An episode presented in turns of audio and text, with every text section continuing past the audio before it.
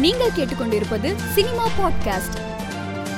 நடிகரும் டைரக்டருமான பார்த்திபன் தற்போது இரவு நிழல் படத்தை இயக்கி நடித்து வருகிறார். இப்படத்திற்கு ஏ. ஆர். ரஹ்மான் இசையமைப்பது ஏற்கனவே தெரிந்த விஷயம். தற்போது இந்த படத்தில் ஆஸ்கர் விருதுகளை பெற்ற பலர் இணைந்துள்ளதாக சுவாரஸ்யமான தகவல் வெளியாகியுள்ளது.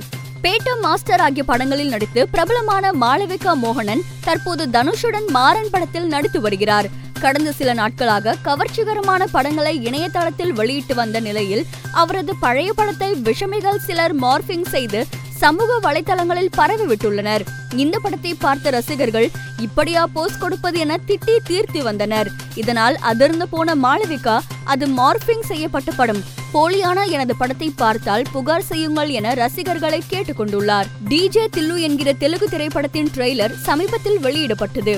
அதில் நாயகன் சித்து நாயகியிடம் உடலில் எத்தனை மச்சம் உள்ளது என்று கேட்கும் காட்சி இடம்பெற்றுள்ளது.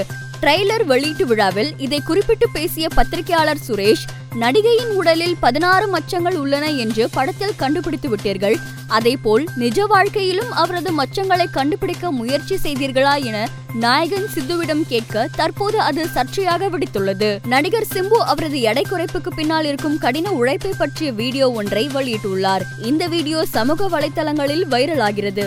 பாலிவுட் வரை புகழை பரவவிட்டுள்ள தனுஷ் முதன் முதலாக தமிழில் காதல் கொண்டேன் படம் மூலமாக அறிமுகமானார்.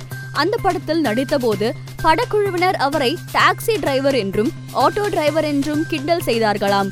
சுதீப்பையே கதாநாயகனாக கருதினார்களாம். அதை அவமானமாக கருதியதாக தனுஷ் சமீபத்தில் நினைவு கூர்ந்துள்ளார். மேலும் செய்திகளுக்கு மாலைமலர் டாட் காமை பாருங்கள்.